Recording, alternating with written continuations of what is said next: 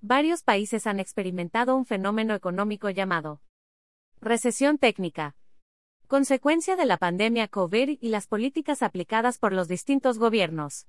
Los economistas señalan la importancia de mantener finanzas fuertes en las naciones. ¿Qué es el PIB? ¿Te preguntas la forma en la que un país mide su crecimiento? Esta es una de las funciones del Producto Interno Bruto, PIB. El PIB es un indicador económico que refleja el valor monetario y los bienes y servicios producidos por un país en un tiempo determinado. La idea es que con el PIB los países tienen un indicador fiable para medir la riqueza que se genera. De acuerdo con el Banco de México, Banxico, existen dos tipos de crecimiento por PIB. Crecimiento positivo. Este ocurre cuando un país registra riqueza dentro de un periodo. Seguro que en algún momento escuchaste en las noticias sobre se espera un crecimiento del PIB en 3 o 4%. Esto hace referencia a que habrá más inversión, más producción de bienes y servicios. Crecimiento negativo. El PIB también pueden registrar crecimiento negativo con porcentajes negativos.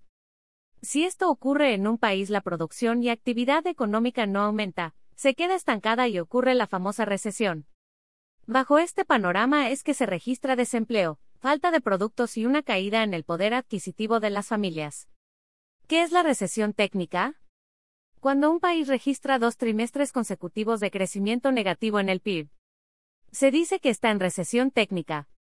Este es un concepto usado por economistas para describir el fenómeno de estancamiento o desaceleración de la economía de un país. Esto ocurre por distintos factores como la actual pandemia COVID. De hecho, varios países como España, Inglaterra o Estados Unidos han registrado caídas en su crecimiento por la pandemia. Sin embargo, se espera que estos países comiencen un crecimiento importante durante 2022. ¿Cómo nos afecta la recesión? Como consecuencia de una recesión la economía se debilita, existe una pérdida de balance y aumentan los costos de productos. Entre las consecuencias principales se encuentran aumento de precios de productos, disminuye la posibilidad de crecimiento personal. Aumenta el costo total de nuestro consumo. Aumento en la tasa de desempleo. Pérdida de la capacidad para pagar créditos y préstamos. M.